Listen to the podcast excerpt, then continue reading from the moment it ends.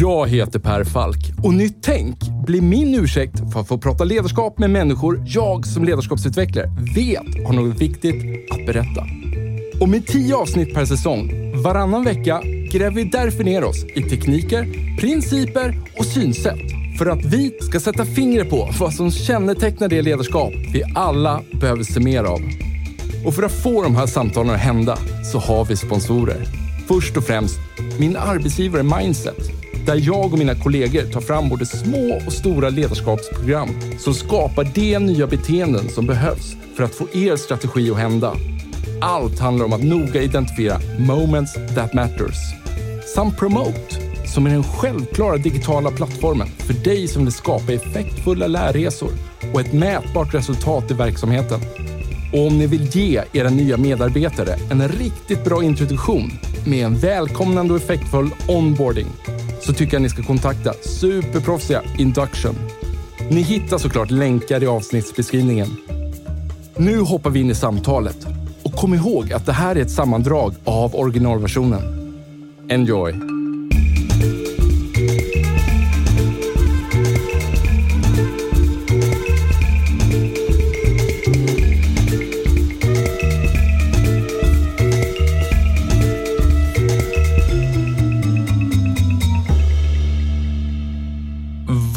Tror du att folk rent generellt inte förstår om att vara VD på ett stort svenskt industribolag? Mm. Det är nog att det kan vara ganska ensamt. Även om man har en stor organisation med sig och eh, att eh, det finns en kultur och en vilja att hjälpa till så, så i vissa frågor så blir man ganska ensam då, och då måste man ta de besluten och det är att man är, man är ju ytterst ansvarig eh, mm. och, och, det gör att man, man måste ta de här besluten eh, på sin egen kammare. Eh, och det, och det kanske är de svåraste besluten, eh, det är det. När man inte kan göra det tillsammans med ett team. Och, och den, det, det, kan vara en viss ensamhet, det är det väl. Det är väl en sak. Men sen även att, att det är ju det är en ganska rejäl uppoffring. Det är det. Man, det tar väldigt mycket tid, det tar en stor del av ett liv. Man får lägga mycket andra grejer åt sidan för att kunna dedikera den tiden och men samtidigt är det fantastiskt roligt. Så det kanske är roligare än man kan tro kanske från utsidan också. Det är det. Man har en stor påverkan. Mm. Kan det vara stressigt? Ja, det kan det bli. Alltså man, man känner ett stort ansvar för sina kunder, eh, för sina, sina medarbetare. Eh, det gör man och det, det blir ganska stora numerärer. Det blir ganska många människor många liv man på något sätt så, på så sätt påverkar. Det kan ju, det kan ju kännas ibland. Det kan men stressigheten den tror jag att den, den måste du lära dig att hantera, annars så, så klarar du nog inte av liksom ett chefsjobb generellt sett skulle jag säga, eller ett ledar, ledarskapsjobb. Eh, och jag tror hemligheten som jag tror många har, så, som eh, tycker de här jobben är roliga och kanske lyckas med dem också, det är väl att man har möjligheten och förmågan att kunna stänga av. Mm. Och det har väl jag alltid kunnat göra, liksom att eh, när jag väl stänger av så, så, så, tänker jag inte på det utan då mm. är det fullt fokus på familjen eller någon fritidsaktivitet eller göra någonting annat. Jag tror det är eh, Ja, det är en nödvändighet, annars så tror jag att man eh, kör sönder sig själv mm. i ett sånt jobb. Kan du till och med ha vissa rutiner då? Att du säger att vissa dagar är heliga? Eller att du stänger av telefonen eller något. Få, men du kanske måste vara nåbar hela ja, tiden? Ja, det liksom. måste man ju vara. Men, men, nej, men jag försöker väl ändå liksom på fredagen, eh, liksom när den kommer på kvällen, där, att ändå eh, switcha av. Mentalt i alla fall. Så att man inte eh, kanske lägger hela kvällen på att kolla mail och, och, och så mm. här. Så att, eh, och kunna börja liksom helgen ändå, och såvida inte man är ute och reser med jobbet givetvis. Mm. Mm. Men, men att uh, kunna göra det, stänga av och då är det lite olika saker. Man kan, vissa kanske tränar. Jag gillar att ut och gå i skogen och i, i naturen. Och, det är liksom mitt sätt att, att kunna andas på något mm. sätt. Så att det är men att stänga av, det är viktigt. Mm. Vad gör du när du är ute och går? Lyssnar du på något eller låter du bara vara tyst? eller? Nej, men eh, brukar vara ute med familjen så att vi brukar gå och prata. Eh, eller sen så har vi en, eh, en liten hund också. Så att eh, det blir rätt mycket fokus på henne när man är ute i skog och mm. natur. Så att, eh, nej men just det miljöombytet och komma ut och tystheten och stillheten och det gillar jag. Mm. Ja. Så här då, då pratar du om vad du gör på helgen. Hur kan en arbetsvecka se ut då, som, som VD? Vad, jag menar, idag är det ju fredag. Mm. Idag är det fredag. Och, och, vad, vad har du gjort den här veckan? Är det, så, är, det så här, är det på nivån att det är svårt för dig att komma ihåg? För att det kanske blir så sekventiellt varje dag exakt vad du ska göra att man Mm. nästan glömmer bort, eller? Ja, och det är ganska liksom, varierat program också, vilket gör det kul. Ja. Det är det. Men, men eh, nej, det är faktiskt så. När du säger det så undrar jag inte. Jag kommer ihåg vad jag gjorde i måndags, eh, men i tisdag, så, det vet jag. I måndags så var jag uppe i Boden och jag hade möjligheten att jag tror det var i måndags eller tisdags att träffa statsministern som var på besök. Det är kul, det är roligt. Fint ja. värre. Ja. Ja. Nej men det, det går väl, eh, en, en vanlig vecka ser väl ut som att det är, den börjar väl egentligen på söndagen. eh, För att förbereda liksom och läsa ganska mycket. Det är mycket material man måste Ja. sätta sig in i och kanske eh, ja, ta igen lite grann mail och sådana här saker. Men också gå igenom och fundera på vad är det som händer den här veckan.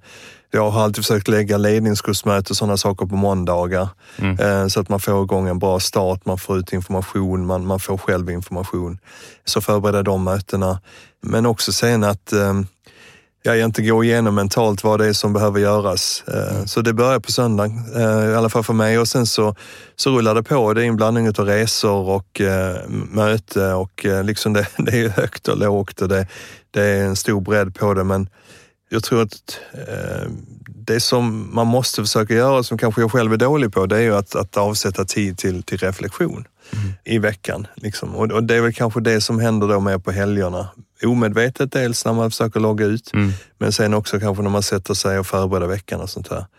Men det är rätt intressant det här också, jag kan kanske komma tillbaka till, men, men liksom skillnaden att vara VD kanske på ett bolag med 50 000 anställda och eh, eh, knappt 50 som vi är just nu då i tillväxtfas på Hot Green Steel, det är ju att, att eh, du måste göra mycket mer själv nu eh, än tidigare. Mm. Tidigare så sa man liksom att eh, någon borde ta tag i det här.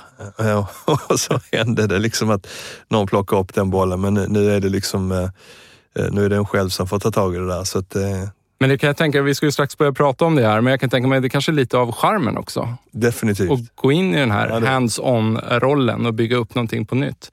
Eh, Hur låter en snabb presentation av dig, Henrik? Ja, det är väl eh, att jag är en, eh, en person som brinner väldigt mycket för hållbarhet. Som ser det som en av de stora utmaningarna som mänskligheten står inför.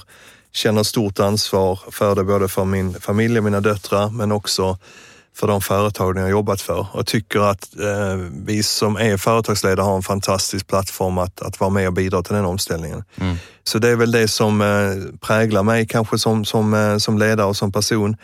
Eh, annars är jag väl en, en, eh, en ledare som gillar att, att delegera ansvar, eh, som gillar att förändra, gillar att bygga. Teamet är väldigt viktigt för mig och jag gillar att jobba med människor och kanske min, min styrka är kanske mer på förändrings och strategisk sida än, än detaljkunskap i teknik och produkt, eh, skulle jag säga. Du har ju en rätt tung roll bakom dig här också, Mm. som du inte nämner. Nej. Nej, men jag eh, har, gjorde 23 år blev det väl på Scania. Eh, Så började som trainee på Scania som, som många gör som sitter i ledningen idag.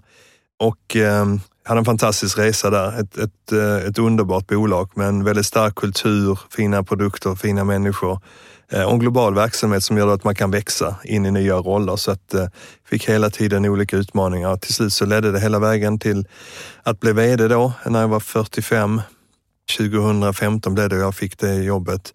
Och så hade jag det ansvaret i nästan sex år.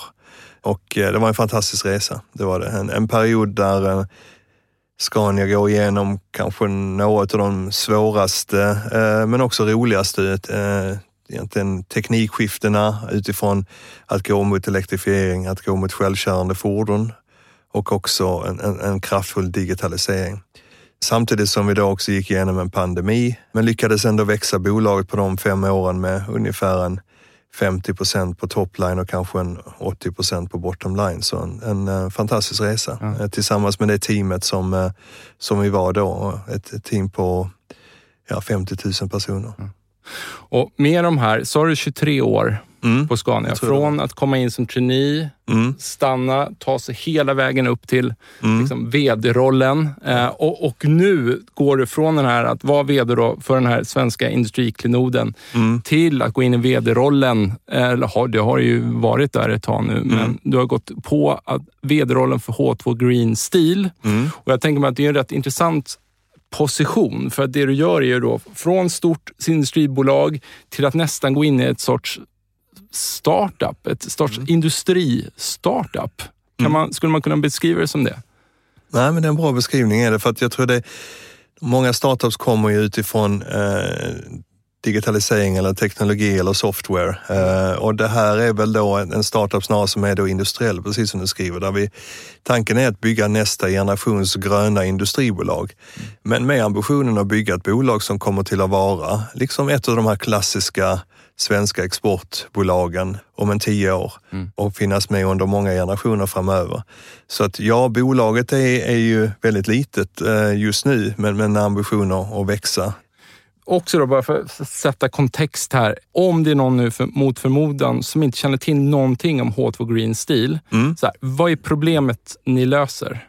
Jo, det är så här att, att det här är en av de så kallade hard to abate industries. Alltså det står, stålindustrin står för ungefär 8 procent av hela världens CO2-utsläpp. Um, och det beror på att man använder väldigt mycket kol och eh, gas i produktionsprocessen. Så för att producera ett ton stål så bränner vi upp ungefär två ton utav CO2. Mm. Och eh, det vi försöker göra nu då det är att elektrifiera hela processen så att istället för att använda koks och naturgas i processen så, så producerar vi förnyelsebar grön vätgas som från, kommer från eh, vattenkraft och vindkraft och den vätgasen använder då för att reducera bort kolet i järnmalmen och sen så bygger vi ett ultramodernt då stålverk. Det har inte byggts något stålverk i Europa sedan 70-talet, eh, så då bygger vi ett med årsmodell 2024.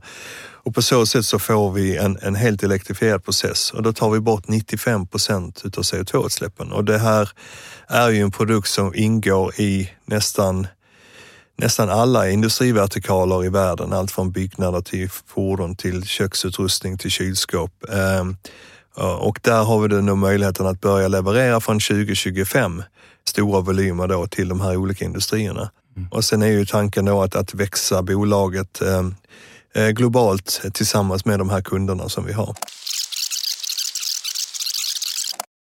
Jag skulle vilja börja med att fråga dig, under din då, från när du gled in då som trainee på Scania mm. för tre, 23 eh, år, eller det var inte 23 år sedan, men 24, 24 år sedan, mm. eh, fram till idag. Kan, kan du tycka att du har sett någon, liksom, något skifte i, i, i ledarskap? Liksom i, ute i samhället rent generellt. Liksom, hur, hur vi pratar om ledarskap och, eller hur vi ser på ledarskap.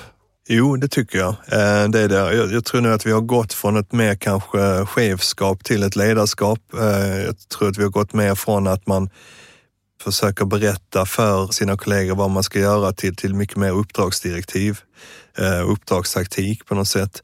Jag tror att vi har sett mycket mer att, att man sätter värde i ledarskapet på att bygga diversifierade team och att liksom sättet hur du rekryterar, hur du bygger en blandning av olika kompetenser har liksom eh, kommit fram mycket tydligare.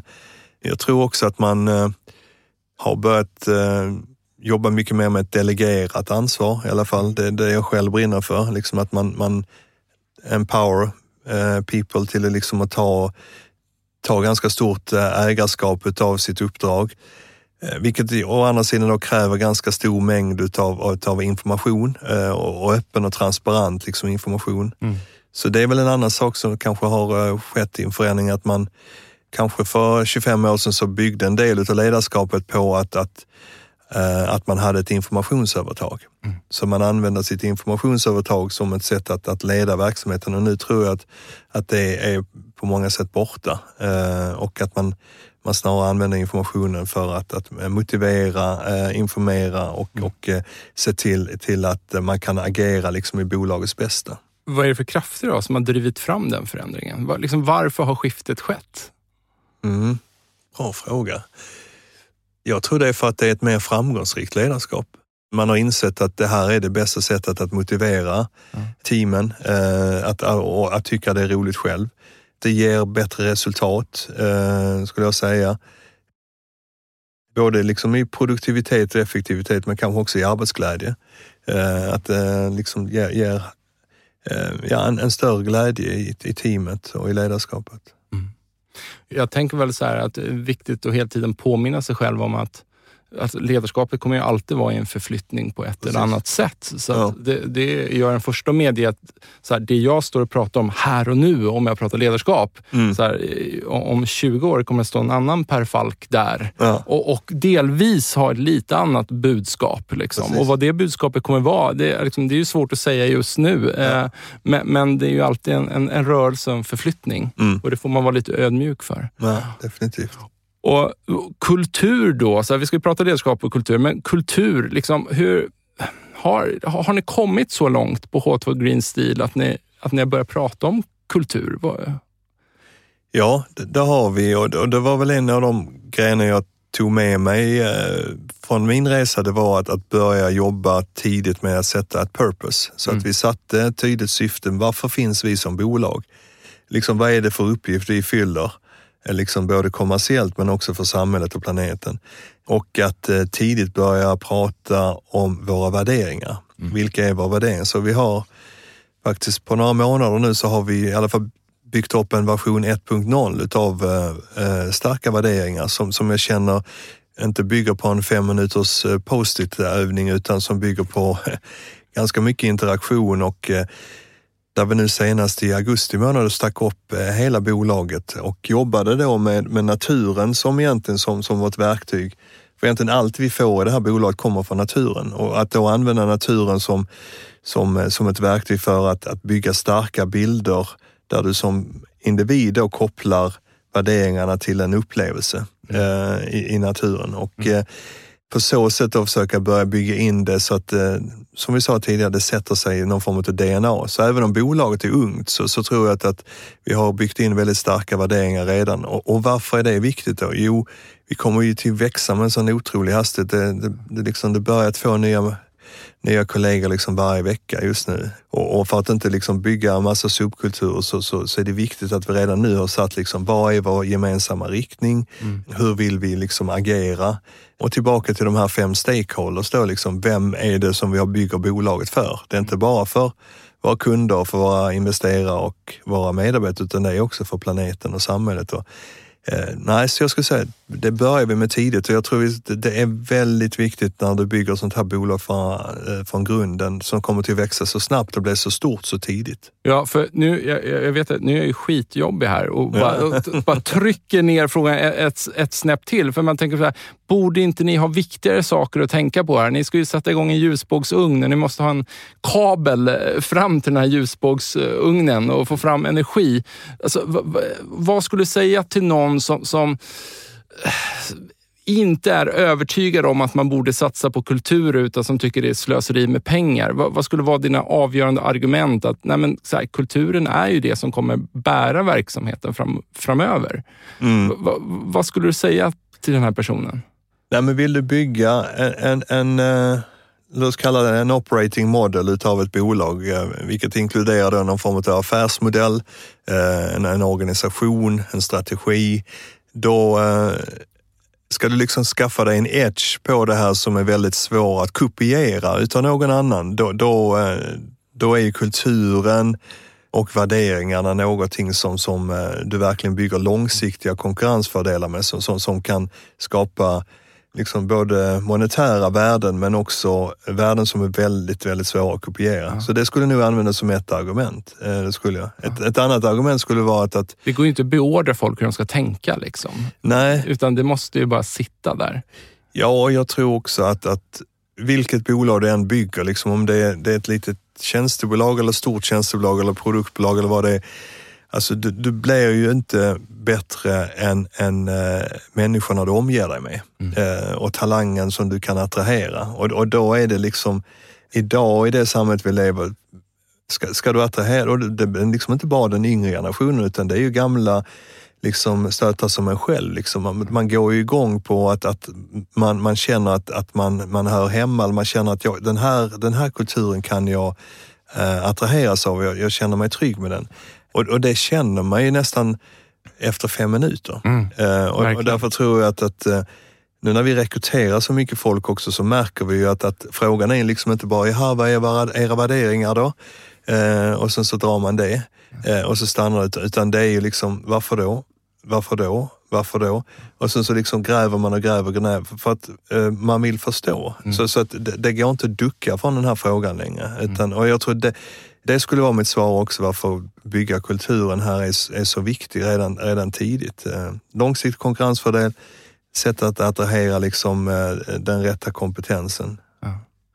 Eh, och jag hintar ju för dig här på vägen upp här till studion att, att jag har tränat en hel del chefer på mm. Scania tidigare här och jag vill ja. verkligen trycka på, och jag har tagit upp det i ett, ett annat avsnitt också, så det kanske kan verka lite smörigt där, men jag vill verkligen trycka på att både för mig och mina kollegor så mm. är det en märkbar skillnad mm. på de chefer som kommer in, in på Scania, på våra chefsträningar. Så här, lägsta nivån ligger väldigt högt. Mm jämfört med många andra mm. liknande bolag. Mm. Och Man behöver inte förklara värdet av, av, kultur, utan alla, när de kliver in i rummet och mm. chefsställningen ska börja, mm. så vet de redan det. De mm. förstår det. De tycker det är viktigt.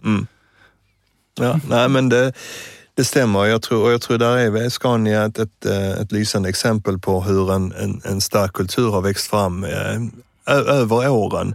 Men också med en ganska som alltid en, en, en ganska genomtänkt eh, modell liksom, utifrån att man har starka värderingar eh, som, som, liksom, som man inte touchar, som man inte rör. De är vägledande i alla situationer. Men sen bryter du ner värderingarna egentligen till principer. Ja. Principer som guidar dig i det dagliga arbetet. Och principerna diskuterar du i grupp och kommer överens om. Där ingår ledarskapsprinciper men mm. också produktionsprinciper och så vidare. Principerna sen ger dig eh, metoder och metoderna ger dig resultat. Och liksom, får du inte rätt resultat då, då går du tillbaka och, och försöker tweaka metoderna. Och ibland måste du gå tillbaka och tweaka eh, principerna. Men du touchar liksom inte dina, dina, dina värderingar. Och den här tankemodellen tror jag det är väl det som görs. Så det, det finns inga enkla recept till att bygga en kultur, utan ofta så är det ju hårt arbete och, och det är liksom eh, struktur och metodik och, och liksom en baktanke bakom liksom, och en tydlighet. Eh, och sen så att den här kulturen då premieras. Liksom, att inte bara det men jag har ju sett företag i andra delar av världen där man liksom pratar om sina värderingar och man ska göra en värderingsresa. Eh, jag tror ju att ska man rulla ut värderingar eller ett, ett beteendemönster eller nya principer i, en stor organisation med, med 50 000 anställda, då tar det tre, fyra år. Mm. Eh, och, och det börjar med att du liksom, jag som VD måste träna min ledningsgrupp och sen träna dem mm. och så vidare. Eh, men jag har ju sett bolag som säger att eh, nu, nu för vi in nya värderingar och sen två månader senare så säger man nu är vi klara. Eh, vi satte upp några posters i hissen och sen så har vi kört några filmer och alla har fått liksom ett, ett vad heter det, glasunderlägg där de står. Det funkar liksom inte. Det inte. Och du, du pratar ju om här att det måste, liksom, värderingar måste vara vägledande. Du nämnde tidigare också så här, våga säga nej till affärer. Mm det blir också en viktig del. Mm. I, alltså våga säga nej till pengar, mm. kanske, för att man ska hålla sig trogen sina värderingar. Mm. Nej men det är väl sant. Jag menar, det, värderingarna driver ju på något sätt ett, ett beteende som sen bygger upp något form av sediment i, i organisationen. Och, eh, men jag tror lite grann det, det, det är en viktig del är också uh, storytelling. Mm. Liksom på något sätt att bygga en stark kultur. Det är att, att man pratar om de här sakerna. Att man pratar om liksom att vi hade den där stora affären på gång och eh, eh, villkoren var si och så, eller, eller, eller eh, men, men eh, vi kände att, att eh, man förstod inte vårt värde och då var vi liksom hövliga och sa liksom, nej men låt oss eh, avstå den affären så hörs vi igen om ja. 12 månader så tar vi det därifrån och sånt berättas. Eller om det är en, om det är en eh, sak i produktion eller om det är en sak på Eller inspireras inköp. från naturen ja. som, som, du var inne på. Ja. Du, vad, finns det någonting då som, som någon del av kulturen på Scania av en väldigt stor helhet. Men finns det någon separat del från Scania som du bara, nej men det här, det här tar jag med mig bara rakt av, kör en copy-paste på. Vad gäller liksom en värdering eh, eller en snar, eller liksom Nej, men jag tror att, att eh, vi pratade tidigare om fokus på kunden och, och liksom det här fanatiska liksom, intresset utav kundens affär och liksom, vad är det som gör kunden lönsam och vad är de stora riskerna? Vad gör de sömnlösa på nätterna? Den fokusen på kunden, den, eh, den, den, tar jag gärna med mig. Eh, det gör jag. Och, eh, men också den här, och det är faktiskt en av våra värderingar i Hot for Green Steel, det är vi, vi pratar om att vi ska liksom vara eye-leveled, liksom att man ska man ska inte se ner på folk eller, eller se upp till folk, utan man ska liksom vara rak och tydlig. Man ska vara horisontell.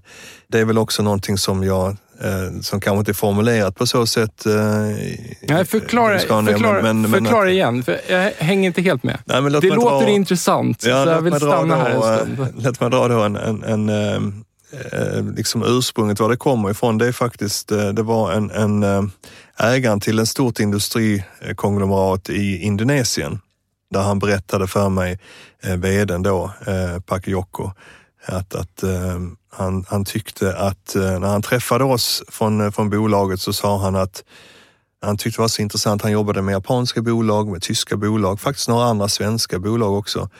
Och så sa han att det är något speciellt med en. Han sa, ni, ni ser inte ner på oss som många andra gör.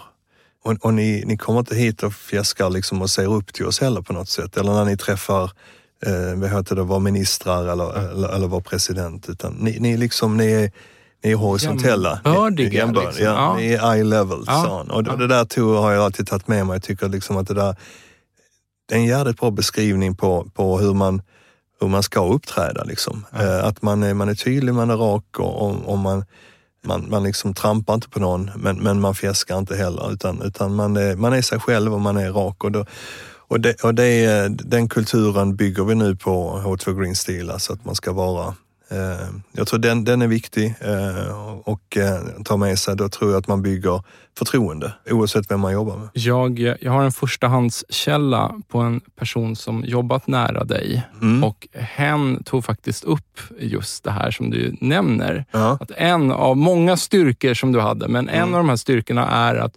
du personen upplever det som att det är den riktiga Henrik man sitter och pratar med. Mm. Att du inte sätter på, tar på dig en roll eh, på jobbet. Nej. Nej. Nej, men det är kul att höra. Det, det är det, men, men eh, ja, det, det, finns, det finns bara en version utav mig. Så att, jag menar, man får ta vad man får på något sätt. Ja, men det är väl fint? jo, nej, men det är kul att höra. Det, det, det. Men, men jag tror att eh, men det är väl lite grann det här att, att vara eye level, att, att liksom man, eh, man är öppen och transparent. Men också kanske att man vågar då på så sätt också vara öppen med, med sina känslor. Att man inte bygger en stor mur runt omkring sig utan mm. att man, eh, man kan också visa att man är sårbar, att, att man, man har känslor eh, och, man, mm. att man, eh, mm. och att man bryr sig. Mm. Att det betyder någonting. Liksom. Mm.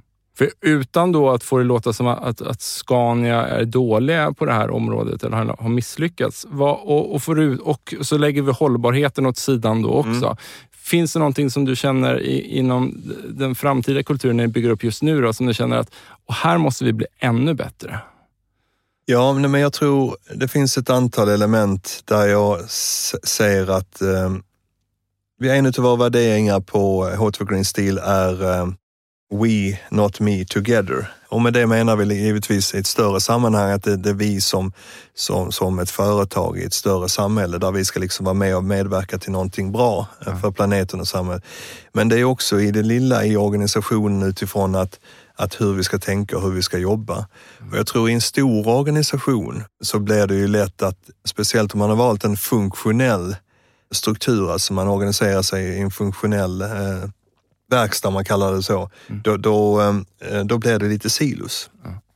Och eh, då försöker man jobba istället med kanske processdimensionen och tydliga processer. Och där tror jag att vi kan från början på Hot for Green Steel bygga in en bättre balans mellan starka affärsområde och starka funktioner och kanske då ett flödestänk i, i hur ska vi tänka i vår produktionsprocess och i vår mm. planeringsprocess, i vår produktutvecklingsprocess, i vår säljprocess.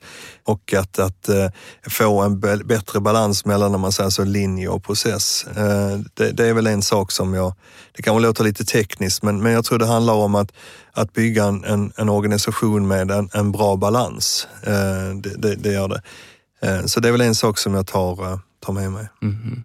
Och det låter ju också då som större vikt på liksom tvärfunktionella team Precis. då, eller? Ja. Med, med, där man, ett team av specialister, men kanske med väldigt god kommunikationsförmåga då. Som, Ja, eh, exakt. Och för att spinna vidare på det då, så det, det är helt rätt. Så jag menar, det, det, det är kanske ett ännu bättre sätt att benämna det på att gå ner då och jobba tvärfunktionellt.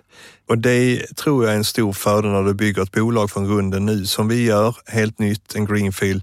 Det är ju att, att du kan eh, utveckla och använda digitaliseringen eh, som, ett, som ett kanske än mer kraftfullt verktyg.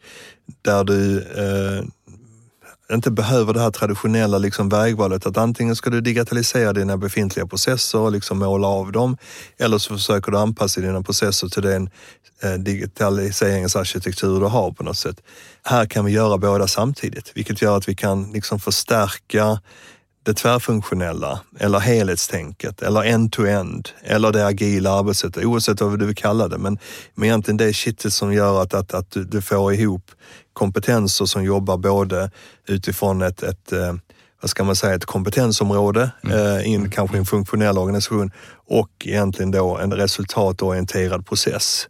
Och den där matrisen eller det där tvärfunktionella kan du designa det systemet samtidigt som du bygger din arkitektur för det digitala? Det ser jag att, oj oj oj, vilka, vilka möjligheter det finns där som inte fanns i ett, ett eh, bolag. som- här känns också som tech, den traditionella techindustrin kanske har kommit lite längre Definitivt. där på det du just nämnde. Ja, definitivt. Och där tror jag att, att eh, det är väl det här som också är hemligheten med att, att bygga ett, eh, som vi pratade om tidigare, egentligen ett, ett industriellt startup. Eh, Som, som kanske inte är så vanligt då, som vi sa. Att du kan få en helt annan utväxling på din digitalisering. Eh, Och, och där se- ser vi ju resultaten redan och jag, jag är faktiskt, jag hade höga förväntningar men jag är väldigt positivt överraskad hur, hur snabbt man kan få en, en, en helt annan traction. Alltså det Ja. är kul. Vi pratar om tvärfunktionella team här. Kan du säga någonting? Hur, hur har du liksom historiskt sett eh, resonerat kring hur du har satt ihop team tidigare? Då kanske framförallt på Scania. Mm. Vad har varit dina bärande idéer där? Nej, men det har väl varit att, att eh, hitta duktiga ledare faktiskt. Ledare som har eh, en förmåga att, att bygga starka team och att, att, eh, att liksom utveckla teamen så att liksom summan utav individerna blir större liksom än, än, än, än om man lägger ihop dem bara med matematik. Och det är, Eh, det har väl varit en av grunderna. Eh, men sen har det varit också ganska mycket situationsanpassat skulle jag säga, beroende lite grann på vad uppdraget är. Om, om uppdraget är att bygga någonting från grunden, ja, då har jag tittat ganska mycket på att försöka ta in kompetens kanske utifrån, från, från andra delar och inte ta det liksom internt. Eh, när det gällde kanske som när vi var eh, på väg att göra en jättestor industriell lansering då, som man gör kanske vart 20 år i ett, i ett eh, lastbilsbolag, ja, då, då gäller det att kanske bygga team med personer som verkligen hade detaljerad kunskap och förståelse, väl förankrade i organisationen, men som också kunde tänka helhet. Ehm, och, och, men, men folk som verkligen kunde detaljerna. Ehm, då kanske det var rätt. Ehm, och nu på H2 Green Steel så skulle jag säga, då gäller det att, att, att hitta personer som, som är då eh, liksom duktiga i sitt specifika område. Men sen också som har möjlighet att, att få saker och ting ur händerna här och nu idag. Men samtidigt som då kommer till att förmodligen redan om ett, eh, ett par månader vara eh, chefer och sen kanske inom ett år är de chef över chef och, och har det här i sig. Och där har jag hittat ett, ett fantastiskt gäng i min ledningsgrupp nu så får man ju chansen liksom att, att sätta ihop ett eh, dreamteam och det är ju fantastiska individer eh, så som vi kan eh, plocka ihop från olika delar av världen. Eh, så det kommer ett gäng från USA, men det kommer också från Mellanöstern eh, och sen så kommer det givetvis från både startup-miljö, banking, consulting och industri. Och det där blir ju en härlig mix, liksom en härlig blend. Eh, också eh, förhållandevis skulle jag säga ett, ett, ett ungt managementteam där vi kompletterar varandra och eh, där, där det finns en, eh, den här, skulle säga den här unika kombinationen som jag tror behövs i detta läget i bolaget, att du kan Liksom, du kan skotta på ganska bra själv som individ där du står och få saker och ting gjort eh, samtidigt som du har liksom eh, i dig eh, möjligheten att kunna bli en duktig ledare. Och så, och så. För att jag menar, det här är ju egentligen den kadern som, som, som, kommer till att sätta både kulturen men också som förmodligen kommer att vara, eh, sitta i ledningen för ett bolag med tusentals anställda om ett par år. Ja. Eh, och den balansen tror jag eh, vi har hittat. Samtidigt också byggt en, en diversifiering i, i, teamet, både när det gäller gender, mm. eh, som kanske eh, jag inte är så stolt över att jag lyckades i mitt tidigare jobb, men, men nu, nu jädrar, nu ska, nu, ska det, nu ska vi sätta det liksom. Mm. Och, och, och, där vi då har nästan 50-50 i, i, uh, i gender och vi har väl kanske redan nu med oss en, en 7-8 nationaliteter. Vad föll det på tidigare? Du hintade om att du inte är helt nöjd med din prestation där. Vad är det som har stått i vägen tror du? Um, ja, jag, jag, tror att um, det enkla svaret är väl att säga liksom att uh, det var så det såg ut rakt igenom hela bolaget. Men, men det, det, var väl inte riktigt så faktiskt, utan det var att i första linjens chefer så var nog, uh, det fanns en överrepresentation av kvinnliga ledare i, mm. i bolaget. Mm. Och sen tappar vi dem efterhand. Mm. Jag tror vi tappar dem på grund av eh, ibland dåligt ledarskap. Mm. Eh, jag tror vi tappade på grund av kanske otydlighet eller utvecklingsmöjligheter mm. och bristen på förebilder. Mm. Eh, och jag tror det vi försökte göra då, det var ju att, att lyfta ett antal starka individer genom organisationen och, och försöka skapa förebilder. Men, men det gick ju för långsamt. Mm. Det gjorde det. Och jag tror att även om det, det, det blev en, en, stor förbättring så, så, så är, är, vi, är var man inte där. Eller? Det var inte. Så att det är väl ett område som jag känner man måste fortsätta och, bygga på. Men, men jag tror det handlar om att man måste bygga rätt från början. Ja. Jag ser ju framför mig när vi bygger en ultramodern ett stålverk eh, så ska vi ta bort den här nidbilden att det liksom är bodybuilders som, som, som går där inne med rymddräkter. Utan Eh, vi måste liksom attrahera hela talentpool, mm. eh, som är både kvinnor och män. Mm. Och med den automatiseringsgrad som, som blir i ett stålverk som har liksom årsmodell 2024, då, då finns det liksom ingen anledning till att ha kvar de här stereotypa liksom könsrollerna. Eh, så så det, ja, nu, nu, nu jävlar, liksom, nu, nu, ska det, nu ska vi sätta det på plats. När, när man läser här, som forskning vad, vad gäller liksom att ja, men jämställda bolagsledningar, alltså att de organisationerna är mer lönsamma eller presterar bättre. Jag kan ibland tycka att man, man stannar liksom där i slutsatsen och så får man det låta som att det är på grund av att bolagsledningen i sig är jämställd som man får bättre resultat. Men för mig är det, jag tror, jag kan inte backa upp det här, men jag tror att det mer handlar om att det blir en, en signal, en symptom på att man har en bra, frisk kultur under. Liksom systemet har screenat fram mm. en jämställd bolagsledning ja. och därmed presterar hela organisationen bättre. Ja. Hänger du med? Jo, nej, jag håller med. Jag tror, jag tror det, det är ju att alltså man bygger ju starkare team genom att man har liksom mer diversifierad liksom, talang. Eh, och, och eh, det skapar en annan stämning, det skapar en annan dynamik och, och, det, och då blir det bättre resultat. Och, ja. och, det, och rätt personer stannar kvar och ja. slussas vidare i systemet. Det gör det. Men jag tror man kan inte gömma sig bakom och säga, nej men ge oss tio år till så, så har liksom återväxten och då, då kommer det underifrån. Utan jag tror eh, det behövs förebilder. Under din karriär nu, hos din personlighet, du som person, vad, vad har behövt komma på plats hos dig för att bli en mer effektiv ledare? Vad har du behövt arbeta med hos dig själv under karriären? Mm, det där går i vågor, det gör det. Så att jag tror nog att eh, för tio år sedan kanske när jag började ta de här jobben som kräver en helt annan belastning och, och som, som eh, har väldigt tunga ansvar.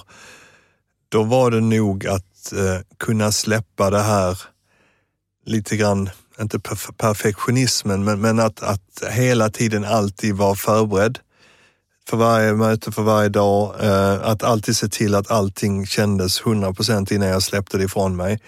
Eh, det, det, var nog kanske det man fick träna. Alltså att vissa grejer måste du släppa fast de är halvdana. Eller, good enough. Och, good enough liksom. Och, och, okay, annars orkar du liksom inte. Det går inte. Eh, och det var väl någonting som, som man fick lära sig. Eh, det, var det, väl. Det, det är väl det ena. Och det andra sen det är att verkligen försöka delegera. Och det handlar ju väldigt mycket om också att då inte stoppa fingrarna i syltburken. För, för då, då, signalerar du inte det rätta. Känns som de där två hänger ihop lite. Det, det oviljan att delegera och ja. oviljan att... Precis. Så att, så att, men sen också att, att jag tror en annan sak som, som liksom på något sätt man har fått lära sig eller fått jobba med, det är ju det här att det är en ganska stor skillnad att vara chef eller att vara chef över chef. Det är en annan typ av ledarskap och jag tror när du väl kommer liksom till, till vd-nivån, då, då, då, blir det också väldigt påtagligt för då är ansvarsområden så, så nästan stora som egna företag. Liksom. Mm. Börsnoterade företag i, i, vissa fall. Då kräver det ett annat typ av ledarskap också. Mm. Så att, eh, det är väl några av de sakerna som eh, man har fått jobba med över åren. Men sen nu är jag ju tillbaka till en helt annan situation som jag var inne på tidigare. Nu är det ju nu är det ju verkligen att liksom producera själv och, och liksom eh, leverera själv. Och då måste jag säga att det är svårt. Det är det. När du inte har gjort det på eh, några år, att du liksom verkligen har lägger stor del av din tid att liksom leverera, vad ska man säga, allt från, allt från eh, detaljerade planer till, till Excel-modeller eller till PowerPoint-presentationer eller till eh, att formulera saker. Det, det blir, ehm, eh, du är inte så duktig på det faktiskt. Du är rätt, rätt rutten på det efter att du liksom inte hållit på ett tag. Så att jag menar, det, det känner man nu och det tar väldigt mycket tid då. Så att jag menar, jag, det, det, är många grejer nu där jag känner liksom att, att eh, nu är det inte det här att man måste liksom sålla bort grejer för att inte det kan vara eh, riktigt bra innan du släpper igenom det. Nu är det liksom nästan så att det är skämsfaktor på vissa grejer. det det, så att, eh. du, jag tänkte vi skulle börja avsluta det här samtalet nu och jag brukar alltid fråga så här, om det finns det några speciella ledarskapshacks, konkreta ledarskapshacks du har ju suttit och hintat om saker hela tiden, men, men något som du skulle liksom särskilt vilja trycka på, värdet av att göra eller? Nej, men jag tror ju att vill du bli en duktig ledare, då brukar jag alltid rekommendera att, att titta runt i organisationen, kanske inte bara efter liksom vad är som den mest upptrampade stigen om du vill liksom nå ett speciellt jobb eller du vill göra karriär eller vad det är, utan, utan leta snarare efter de duktiga ledarna mm. och hitta dem, ta rygg på dem. Det är de som kommer till att ta vara på din talang och utveckla dig som, som individ. Det är de som liksom kommer till att lyfta fram dig och, och, och sporra dig och utmana dig. Så, mm. så att eh, på din resa kring att göra dig till en bättre ledare, leta själv efter de riktigt duktiga ledarna. Det är, det är väl ett, ett tips. Vet du vad? Jag tänker så här, inom startup-världen så är det ju rätt vanligt med att eh, man kanske inom den, den, kulturen då som så småningom kommer på plats. Mm. Att liksom det finns stora likheter mellan liksom personligheten hos the founder Mm. Ja, kommer det bli så, tror du, att man i, i H2 Green Steels framtida kultur här, när den liksom sätter sig här, kommer man hitta mycket Henrik i den? Uh, ja, uh, det tror jag, men också tillbaka till våra grundare. Det är, det är ju uh, Kalle och Harald. Jag, menar, jag tror vi kommer att hitta DNA från dem. Jag tror vi kommer att hitta DNA från de som är med från första början, som mm. till exempel Maria och Otto, men, men, men också förmodligen lite grann för mig. Men, men också tror jag att de, de hundra första som kommer in i bolaget, eh, vi kommer nog till att, att göra ett avtryck allihopa. Och det försöker jag säga till, till gängen som kommer in nu, att, att vi, vi är liksom allihopa kulturbyggare, eh, det är vi, och samhällsbyggare. Och eh, därför är nu rekryteringen extra viktig. Du, eh, de här powerpointsen där som du tar fram skämskudden för. Du får spara dem och lägga undan dem. Ta fram dem om tio år. Det ska jag göra. Ja. Stort tack för att du kom förbi, Henrik. Tack. Hörni, tack till våra sponsorer Mindset, Promote samt Induction för att ni tror på den här produktionen. Ta hand om er.